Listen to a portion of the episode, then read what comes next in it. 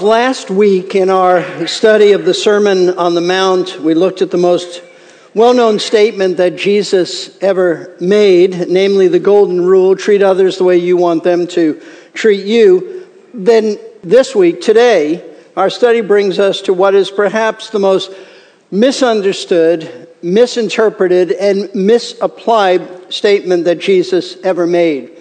Namely, the words found in Luke chapter 6, verse 37.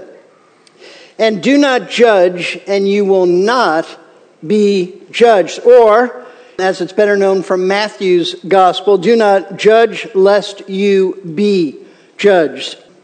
Concerning the familiarity of this verse and its extreme misuse, theologian R.C. Sproul said this. He said this verse is probably the only verse that every pagan in America knows is in the Bible.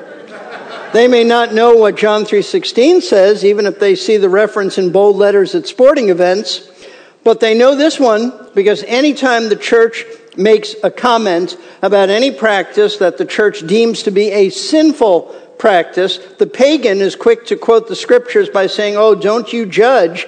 You're not supposed to judge us." Now, the reason, folks, this verse is so misused amongst non Christians, and sad to say, even among some Christians is because in their attempt to avoid all responsibility for their sinful behavior, they attempt to divert any attention someone puts on their wrong conduct by claiming that this is judging, and they're quick to remind us Jesus said, Do not judge. But those who do this are wrong. They're absolutely wrong. They are wrong because they have completely misunderstood what Jesus meant when he spoke about judging and forbidding judging. They have misunderstood him because they have lifted his words out of its context, out of its setting. See, once you see the Lord's words in context, in its proper setting, not only the immediate context in which he gave these words, but also the overall context and teaching of the New Testament, you'll easily see what the Lord was talking about. So I remind you that the context out of which Jesus said, Do not judge, lest you be judged, is his Sermon on the Mount. And the overall theme, the overall message, the primary point of the sermon is that those who follow Christ must be different. They must be different than others. Citizens of his kingdom must have a genuine godliness, a true righteousness that demonstrates itself in how we conduct our lives. This is the way Jesus put it. I mentioned this weeks ago, but we go back to this as the foundational statement to understand the Sermon on the Mount. Matthew 5, verse 20. For I say to you that unless your righteousness surpasses that of the scribes and Pharisees, you will not enter the kingdom of heaven. In contrast to the scribes and the Pharisees of his day, men who were self righteous legalists, men who only cared about appearing to be righteous, but not actually being righteous. They just wanted to look righteous. Men who had no real concern for pleasing God. In contrast to them, those men, Christ's disciples, our Lord is saying, must be different. They must evidence a true righteousness that stems from a heart in submission to God that issues forth in obedience to Him out of a desire to please and honor Him. And so, having stated this broad, general truth about righteousness, Jesus proceeded then to speak about some of the specifics of how righteousness actually conducts itself, how it behaves. And one of the things he spoke about was that his disciples are to love their enemies. And that's what we've been studying for the last few Sundays how and why we are to love our enemies. We are to love those who despise us. And what we discovered last week is that the sole reason we are to love those who hate us is that this reflects God's love because He loves those who hate Him and are His enemies. And the way He demonstrates His love to them is by showing them mercy, meaning acts of kindness, acts of compassion. Jesus said this in Luke 6:35, "But love your enemies and do good and lend expecting nothing in return, and your reward will be great, and you'll be sons of the Most High, for He Himself is kind to ungrateful and evil men. And in Matthew's gospel, Matthew records Jesus being even more specific about how God loves his enemies by saying this But I say to you, love your enemies and pray for those who persecute you, so that you may be sons of your Father who is in heaven, for he causes the sun to rise on the evil and the good, and sends rain on the righteous and the unrighteous. And so, as we noted last Sunday, the thought here isn't that we become children of God by loving our enemies, but rather that we prove to be children of God by loving our enemies. We evidence this, we demonstrate this, we reveal that we are indeed God's children by reflecting our Heavenly Father's character in that we treat our enemies the same way He treats His enemies by showing them undeserved kindness, expecting nothing back from them in return. And having made this point, the Lord then went on to make sure that no one could possibly misunderstand the point that he was making. And so he said these words in the very next sentence, verse 36 Be merciful, just as your Father is merciful. You can't miss it. It's as clear as it could possibly be. Be merciful, just as your Father is merciful. And so now, picking up where we left off last Sunday, we read that Jesus said these words. Starting with verse 37 Do not judge, and you'll not be judged.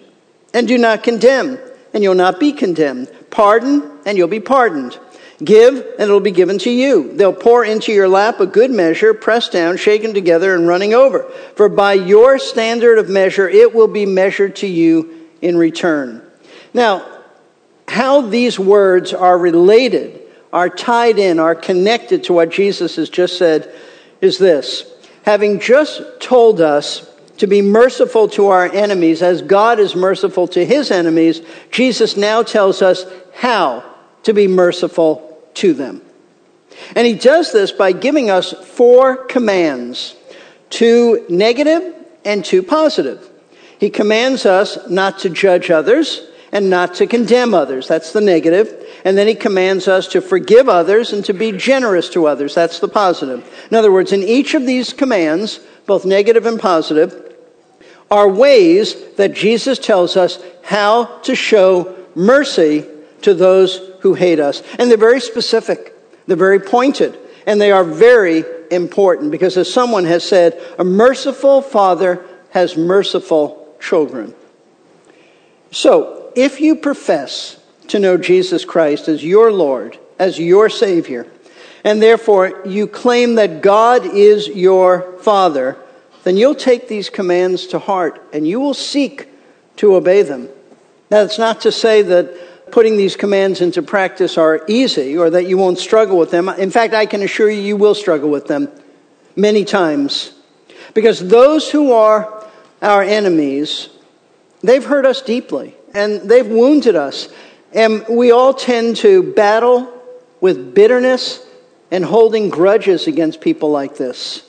But if you're a true child of God and you really care about obeying the Lord, then you work through your sinful attitudes as you continue over and over again to repent of bitterness, repent of holding grudges, and you will seek the Lord to help you to overcome your fleshly struggles until you are doing just what Jesus said to do, showing mercy to your enemies the way you're supposed to. So, with this as our background, we're now ready to discover the four ways that Jesus said we should be merciful like God the Father is merciful. We'll look at two these this week and then two next week. And the first way that Jesus said that we are to demonstrate mercy to our enemy is by number one, by not judging them. Verse 37. Do not judge, and you will not be judged. Now, as I said earlier, this, without question, is the most misunderstood, misapplied, misinterpreted statement that Jesus ever made. And it's misunderstood along two lines two lines of thinking. The first line of misunderstanding is the belief that in prohibiting judging others, Jesus was forbidding the institution of human courts of law. This was the view of the well known Russian novelist Leo Tolstoy, who believed that Christ's teaching about not judging others meant that there should be no courts of law, no human judges, no lawyers, no juries. Tolstoy said these words. He said, Christ totally forbids the human institution of any law court, and he could mean nothing else by these words. But Tolstoy and those who have joined him in this view, they're wrong. Jesus certainly did mean something else by these words because both the Old and the New Testaments, both of them teach the necessity of human courts of law. You can read about that in Deuteronomy chapter 19, Romans chapter 13, 1 Corinthians 6. They all speak about human courts of, of law. Christ could not possibly have taught anything contrary to what has been taught elsewhere in Scripture. And besides that, the context of our Lord's words about judging others has absolutely nothing to do with professional judges in courts of law, but rather to individuals who judge other individuals. Now, quite frankly, most of us would not take Tolstoy's view about judging seriously because we could easily see through the flaw in his argument. We can easily dismiss it because we'd say, well, that's ridiculous. That's obviously not what Jesus is talking about. But there is a second view that Christ's command not to judge has been misunderstood, and it is this erroneous view that has been embraced by many. It's a popular view. It's been embraced also by a number of Christians who hold to this. See, the second way that our Lord's words about judging have been interpreted is that Jesus was teaching that we are never to criticize someone else. We are never to make a judgment as to whether another person's actions are right or wrong. We are never to express a strong opinion against the conduct of someone. We are never to condemn the behavior or teaching of another person, church, or organization. We are never to point out anyone's sin, and we are certainly never to say to anyone, You're wrong. In other words, this view believes that to follow Christ's teaching about not judging others means that you should always be tolerant of everyone else, regardless of what they believe or what they teach or how they behave. And the popularity of this view is seen in how often you'll hear someone who's just been confronted about their sin telling, telling the one who's confronted them, just stop it. Stop judging me. Or they might even invoke our Lord's words against their confronter judge not, lest you be judged. But to interpret Christ's words this way, it is a complete misunderstanding. It is a corruption of what Jesus meant about judging. Here's how Bible teacher and author Kent Hughes explains this misunderstood view. He writes, these first three words, do not judge, have been taken to mean that good Christians must never exercise any critical judgment. Some believe model Christians are totally accepting, whatever the situation. Christ likeness is equated with a suspension of critical faculties, a pious, all accepting blindness. Ironically, the world loves opinionated people. Its darlings are those who are articulate and dogmatic about their positions on politics, art, music, literature, culture, you name it. However, when it comes to matters of individual morality, the world abhors opinionated people, especially if they represent conventional morality.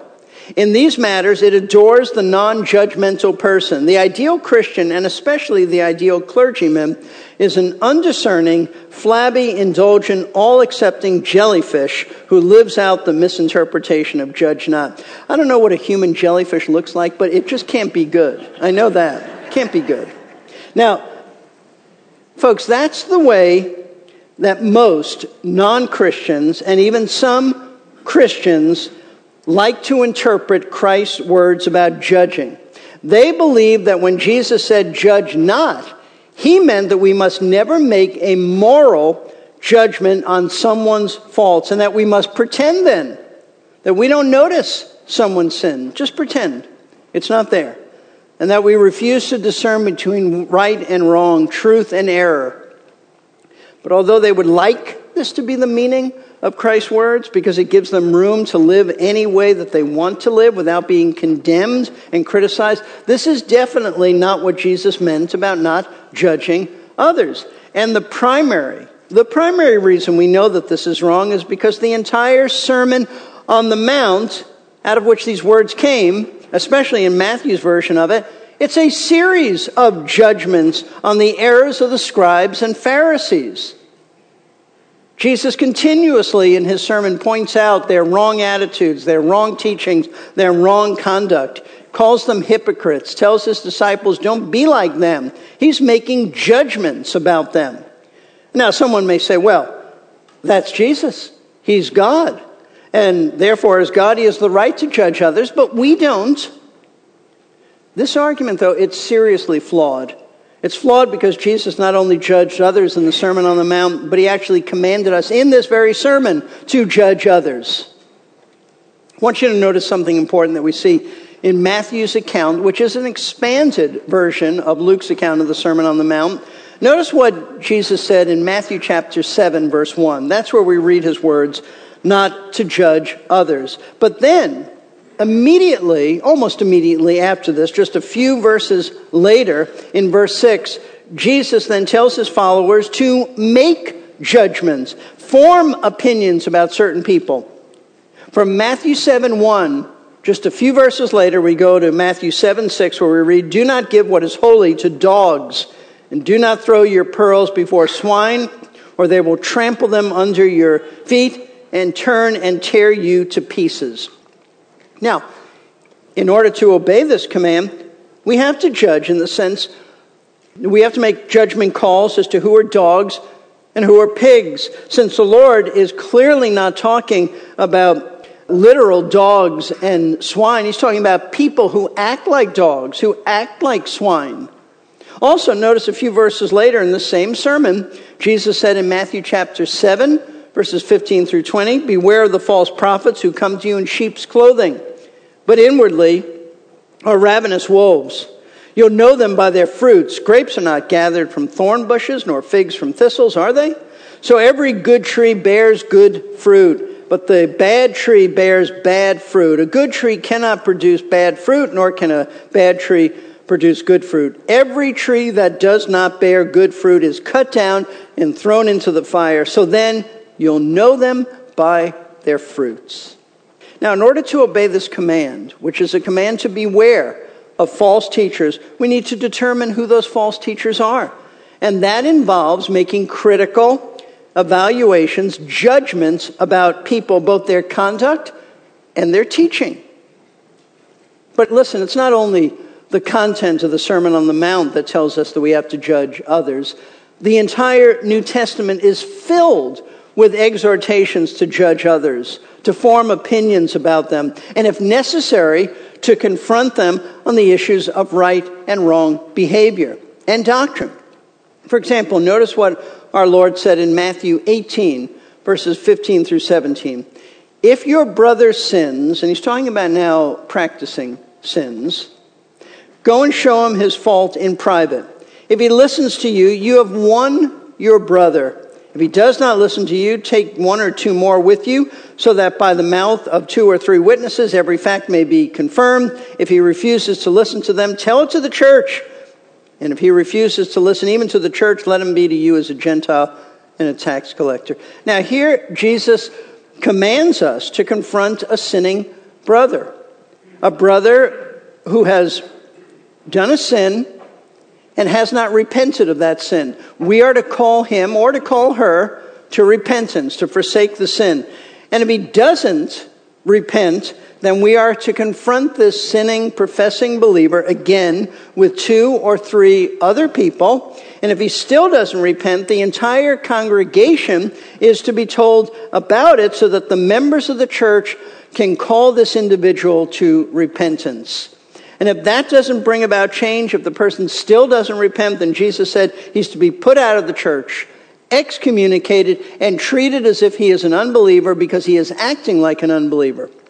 Now, folks, this entire process of church discipline requires that we have to judge people. We have to make evaluations. We have to confront people.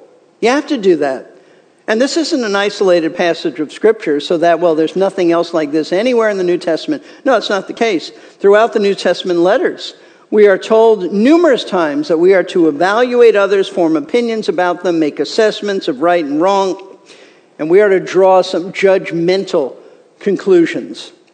For example, the Apostle John, commonly known as the Apostle of Love, said these words in 2 John verses 10 and 11. He said, If anyone comes to you and does not bring this teaching, the teaching he's talking about is teaching about Christ, do not receive him into your house and do not give him a greeting for the one who gives him a greeting participates in his evil deeds. Now, what John is saying, understand this, this is in the context of houses back then being used as church buildings. They didn't have buildings like this, so they had house churches. In that context, John is saying that we are to judge every time someone gets up and teaches us about Christ in order to determine if their message is sound, if it's true, if it's biblical, we're to do that. We are to make value judgments.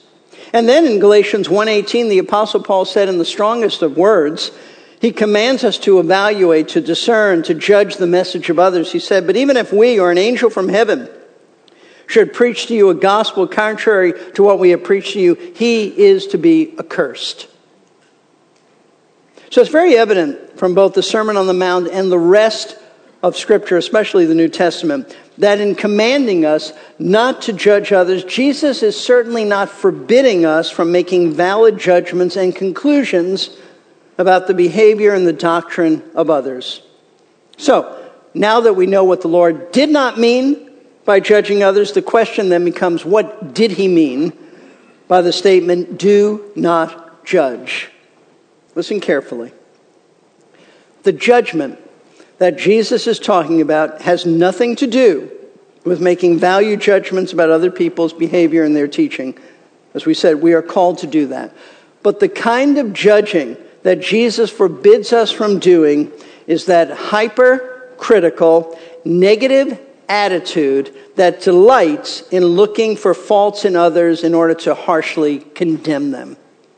Far from being constructive criticism, which is intended only to help people, this type of judging is just the opposite. It's destructive because it criticizes others just for the sake of criticizing others.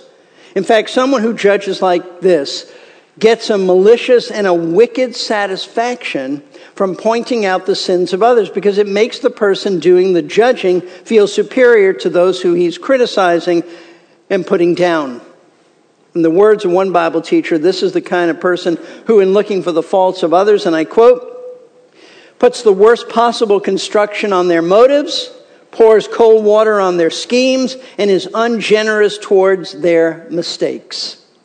Now, folks, to really grasp what Jesus is saying requires us to remember that he is still talking about showing mercy and kindness to someone who hates you and pointing out and delighting in somebody's faults, even in enemies, it isn't the way to show kindness. It isn't the way to show compassion. It's the way to exalt yourself because it makes you feel morally better than the person that you're judging. You see, to show compassion to an enemy means that even when you point out their sin, you must never elevate yourself above them, regardless of how evil their behavior is. It means that in addressing the sin of someone who hates you, you never think of yourself as better than that person because apart from the grace of God in Christ, you would behave exactly like your enemy has behaved, maybe even worse. Therefore, driven by compassion, you must never be harsh, never nasty, even when talking to an enemy about their sin. Now, keeping in mind the big picture, of the Sermon on the Mount, which is, as I reminded you, a call to demonstrate true righteousness, what Jesus is telling us then is that we are never to judge and criticize others like, note this, the self righteous, hypocritical Pharisees did. We're not to treat people the way the Pharisees treated people because the Pharisees were the epitome of self righteousness, hypercritical, hypocritical judges who enjoyed, they absolutely enjoyed finding fault in others, looking down upon everybody who was different from them, who acted differently, who thought differently. Jesus illustrates this very self righteous, judgmental spirit of a Pharisee in a parable that he gave in Luke chapter 18. We've looked at this a number of times, but, but watch, the, Watch the judgmental spirit of this Pharisee, starting in verse 9. He also told this parable to some people who trusted in themselves that they were righteous and viewed others with contempt. Two men went up into the temple to pray, one a Pharisee, the other a tax collector. The Pharisee stood and was praying this to himself God, I thank you that I'm not like other people, swindlers, unjust, adulterers, or, or even like this tax collector. I fast twice a week. I pay tithes of all that I get. But the tax collector, standing some distance away, was even unwilling to lift up his eyes to heaven, but was beating his breast, saying, God, be merciful to me, the sinner. Jesus said, I tell you, this man went to his house justified rather than the other. For everyone who exalts himself will be humbled, but he who humbles himself will be exalted. Now you can see by our Lord's portrayal of this typical Pharisee, very typical of that day, that this man exhibited self righteousness, not merely by pointing out the sins of others, including the despised tax collector, a man he despised, but by exalting himself as a righteous individual by pointing out with delight his moral superiority over all these other people. He said, God, I thank you that I'm not like these other people, swindlers, unjust, adulterers, even like this tax collector. You just imagine him dismissing the man with a wave of his hand, like, like this guy over here. See, this was characteristic of the Pharisees. They looked down upon anybody who wasn't just like they were, who didn't agree with them in all their points, and they were quick to condemn and quick to criticize them as horrible sinners. This is the type of judging that Jesus forbids us to do. Judging like a Pharisee. Now, while the Pharisees as an official religious group, no longer exists. They passed from the scene many, many years ago. This overly critical, fault finding, self righteous spirit of the Pharisees continues to live today, and it lives in many Christians. In fact, looking for and exposing the sins of others, especially their fellow Christians, seems to be a favorite pastime of many believers. You see, there are some believers who see their calling in life as pointing out everybody else's sins. Maybe you've met people like that. They feel like they're self appointed policemen to tell you what you're doing is wrong. But interestingly enough, they never seem to see their own sins. And often what they're pointing out are not actually sins at all. But they don't see their own sins, especially the sins of pride, of arrogance, of self righteousness. That just doesn't even exist in their thinking. They're quick to find, to expose, harshly condemn what they perceive to be the sins of others, but they are blind to their own sins, blind to their own faults. So, how can you tell if you are guilty of this type of Pharisaical condemning and judging? Well, here are a few glaring ways that this sin shows up, that it evidences itself. You're guilty of the sin of judging others if you enjoy discovering sin in the life of someone, even the sin of a brother or sister in Christ. Instead of their sin grieving your heart, as it should, because you love them, you want what's best for them, deep in your heart, you find that you're actually glad that they're in sin because it makes you feel good about yourself because you certainly don't do what they're doing. Listen to what Paul told the Corinthians about how wrong this attitude is. Referring to how we are to love others, Paul said these words in 1 Corinthians 13, verses 6 and 7. He said, Love does not rejoice in unrighteousness, but rejoices with the truth. Love bears all things, love believes all things, love hopes all things, love endures all things. In other words, what Paul is saying is that love hopes for the best in others. It believes the best about others, and it rejoices when others are walking in the truth, not error, but the spirit of a judgmental Pharisee hopes for the worst in others. It, it derives wicked pleasure in finding the sins and, and weaknesses of others. Why? Because it makes the Pharisee in us feel better about ourselves because we have convinced ourselves we are not like them. Another way this sin of judging others shows itself is when we judge the motives, the inner intentions of someone's heart, including our fellow believers. Listen, no one is capable of seeing why people do what they do except God. We can only see outward actions. We cannot look at anybody's heart and go, ah, I know why they're doing that. You don't. It's impossible. You can't know someone's inner motivations. You can't know someone's intentions. You can't know the reasons they're doing what they're doing.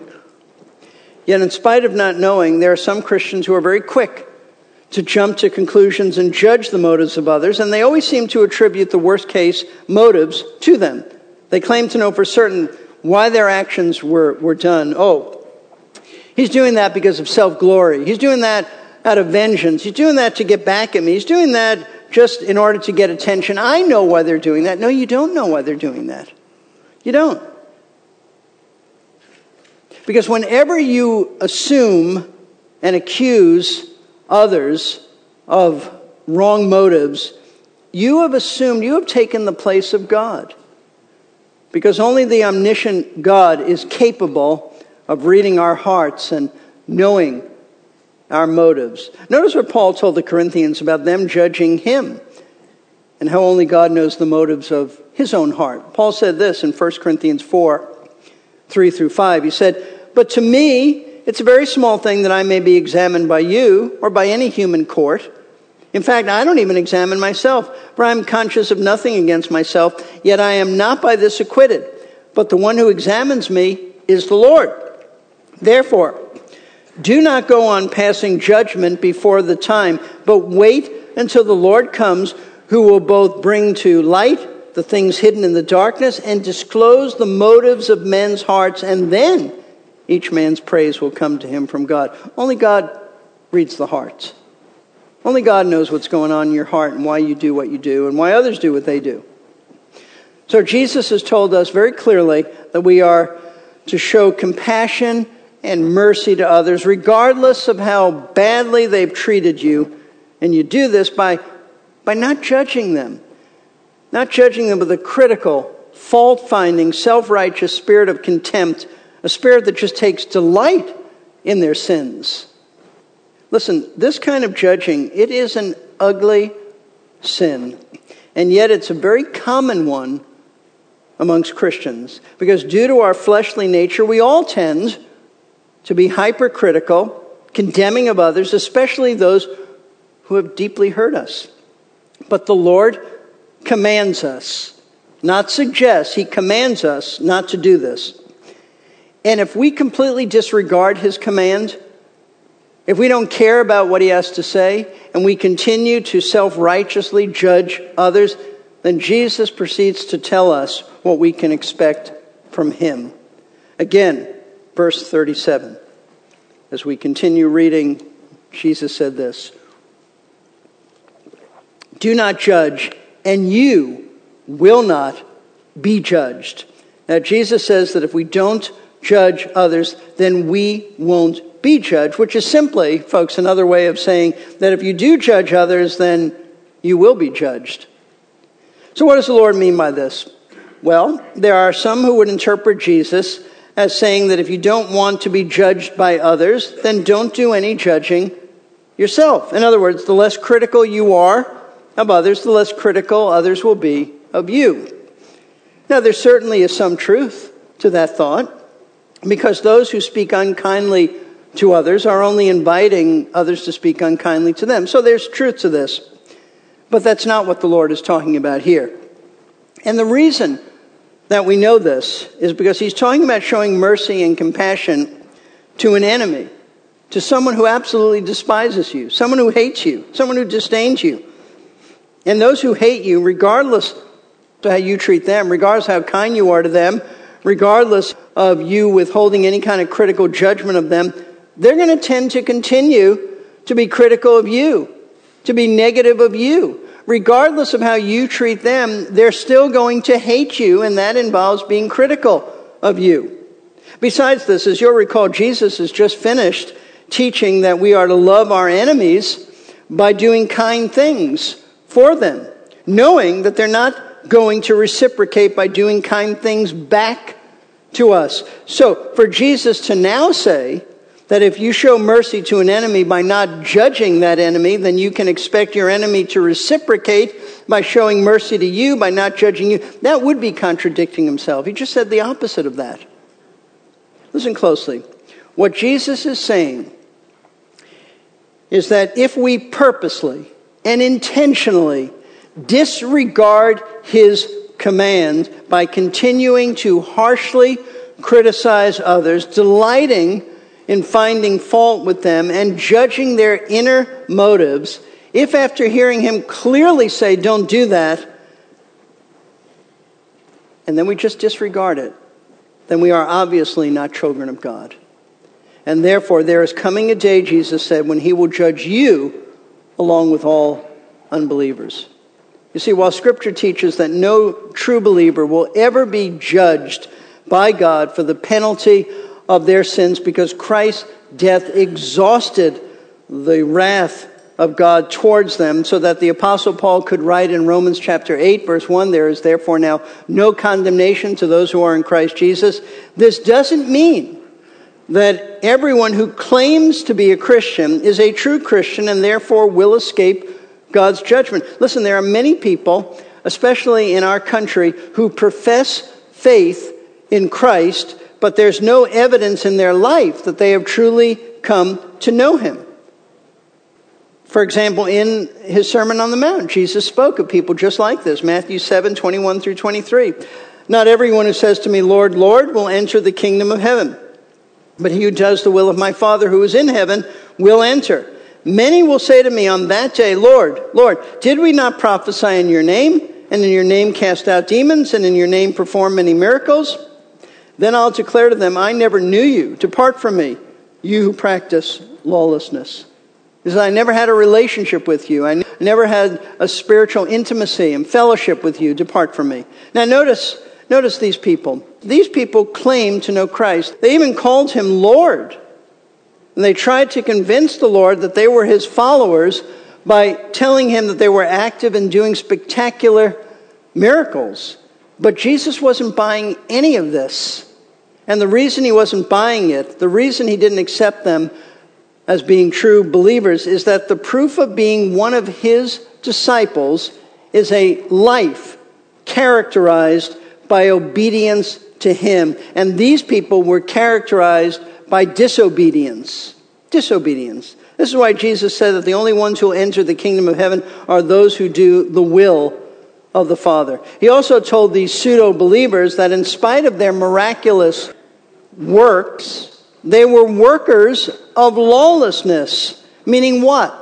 Meaning that their lifestyle was one of habitual disobedience to God's word. Disobedience was their way of life. It was the general overall direction of their life. They didn't care about obeying God. It didn't bother them that they were disobedient. They weren't interested in obeying God. Their daily existence was characterized by practicing sin without any desire to repent. They were very satisfied in their disobedient life. It's important that we understand that the Lord wasn't telling these people that the way to enter his kingdom was by doing works of obedience. He wasn't saying that. No one can obey God enough to earn their way to heaven because we are all terrible sinners and lawbreakers.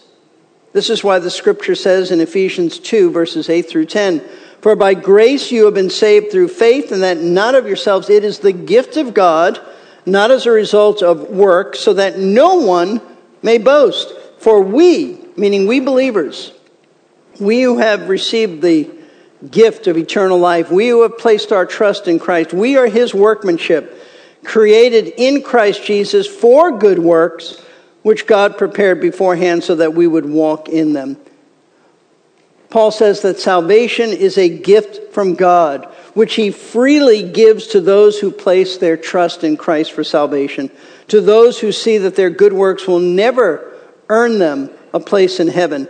However, however, those who have trusted Christ for salvation, we now, Paul says, we now walk in good works. And those good works are the works of obedience. And the obedience he's talking about, you read something in the Word, you obey the Word of God. We walk in works of obedience, but not as a means to earn salvation, but as a way to express our love to the Lord. That's the difference.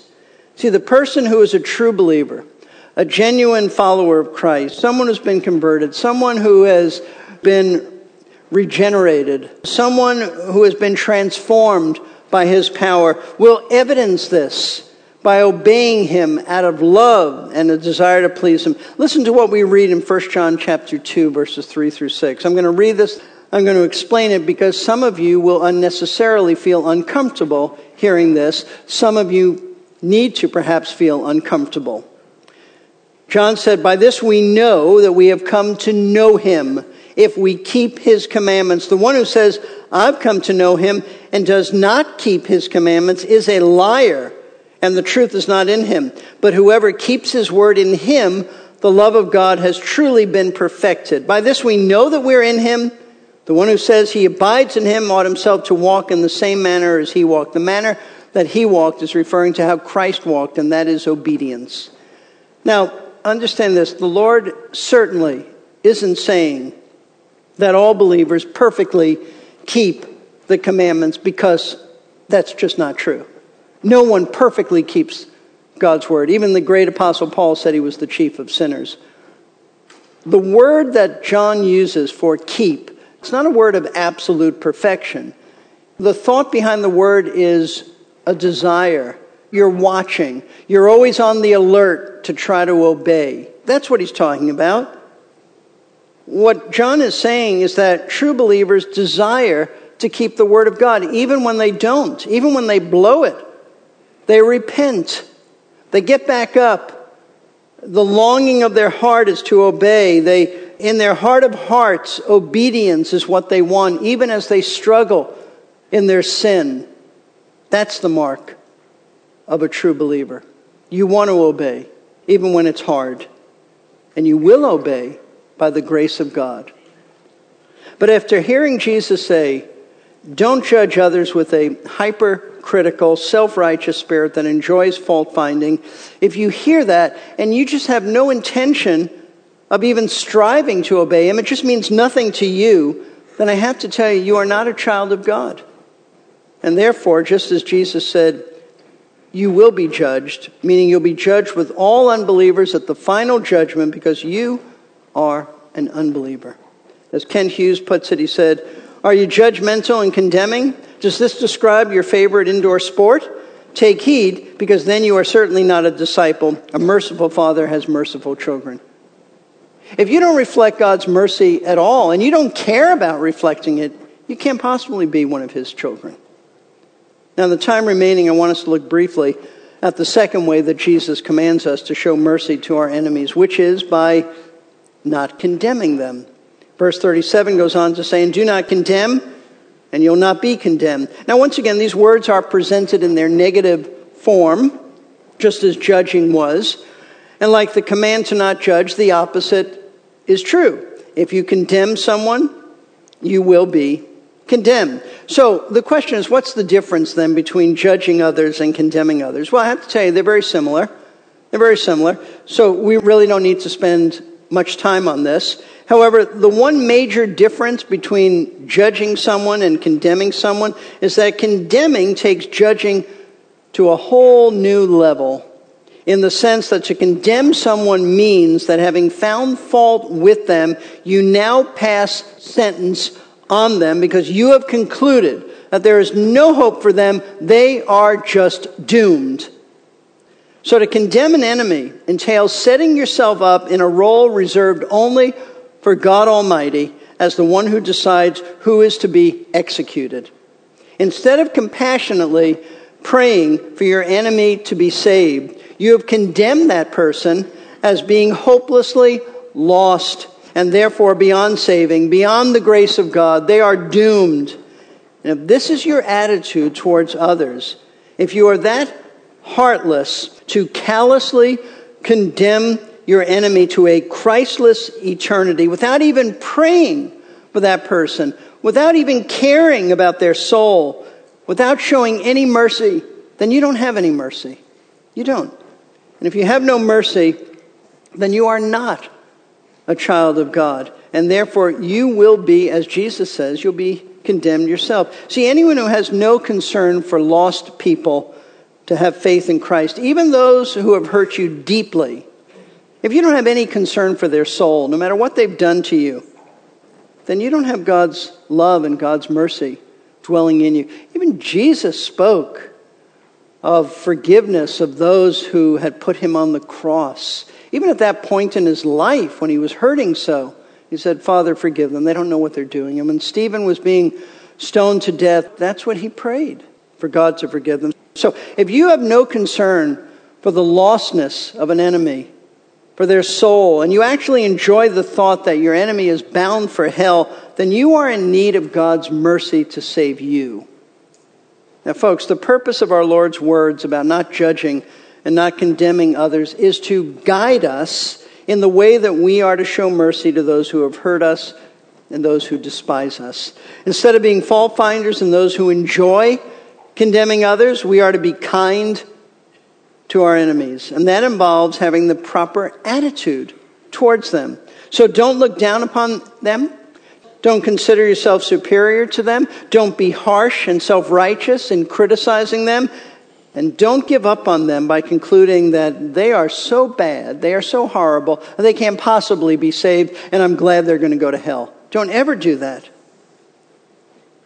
If God, by His grace, God, by His mercy, saved you when you were His enemy, then He can save someone who is your enemy, anyone He chooses to save. And if you've never been saved yourself, then now is your opportunity. The Bible says today is the day of salvation. Don't put this off. Just consider your life. If you have no peace in your heart, no joy, no real fulfillment, an emptiness that you just cannot fill no matter what you do, then know this. Know it's because of your sin. It's your sin. It separated you from God and therefore separated you from, from real living. You'll never find peace. You'll never find joy. You'll never find lasting satisfaction and fulfillment until you turn from your sin and place your trust in Jesus Christ to save you alone by His grace. So, if God has convicted you today, you want to speak to one of our pastors about this, we can help you here at Lakeside. We can point you and, and explain to you the way of salvation in Christ. And if that's the desire of your heart, just see me as we close the service. I'll be up here. Some of our elders will be with me, and they'll be happy to talk to you. Father, we thank you for these words. They are strong words, Lord. It's hard to teach them, hard to receive them, but this is what you said. And we pray that we'll receive them. We pray that we'll be honest with ourselves. Lord, forgive us when we are fault finders, when we enjoy this, when we go after people and we delight in criticizing them. Lord, help us to not be like that. For those who struggle with this, we pray for your grace and help, and we pray that they'll admit this, that they'll be honest with themselves so they can repent. And Lord, even for those who have hurt us deeply, we do pray for their salvation. We pray that you, by your mercy and grace, will save them. So, Lord, we pray also for any here, any watching who may still need salvation may still not know you, we ask you to draw them to yourself, convict them of their sin, bring them to Christ for salvation. This we pray in his name. Amen.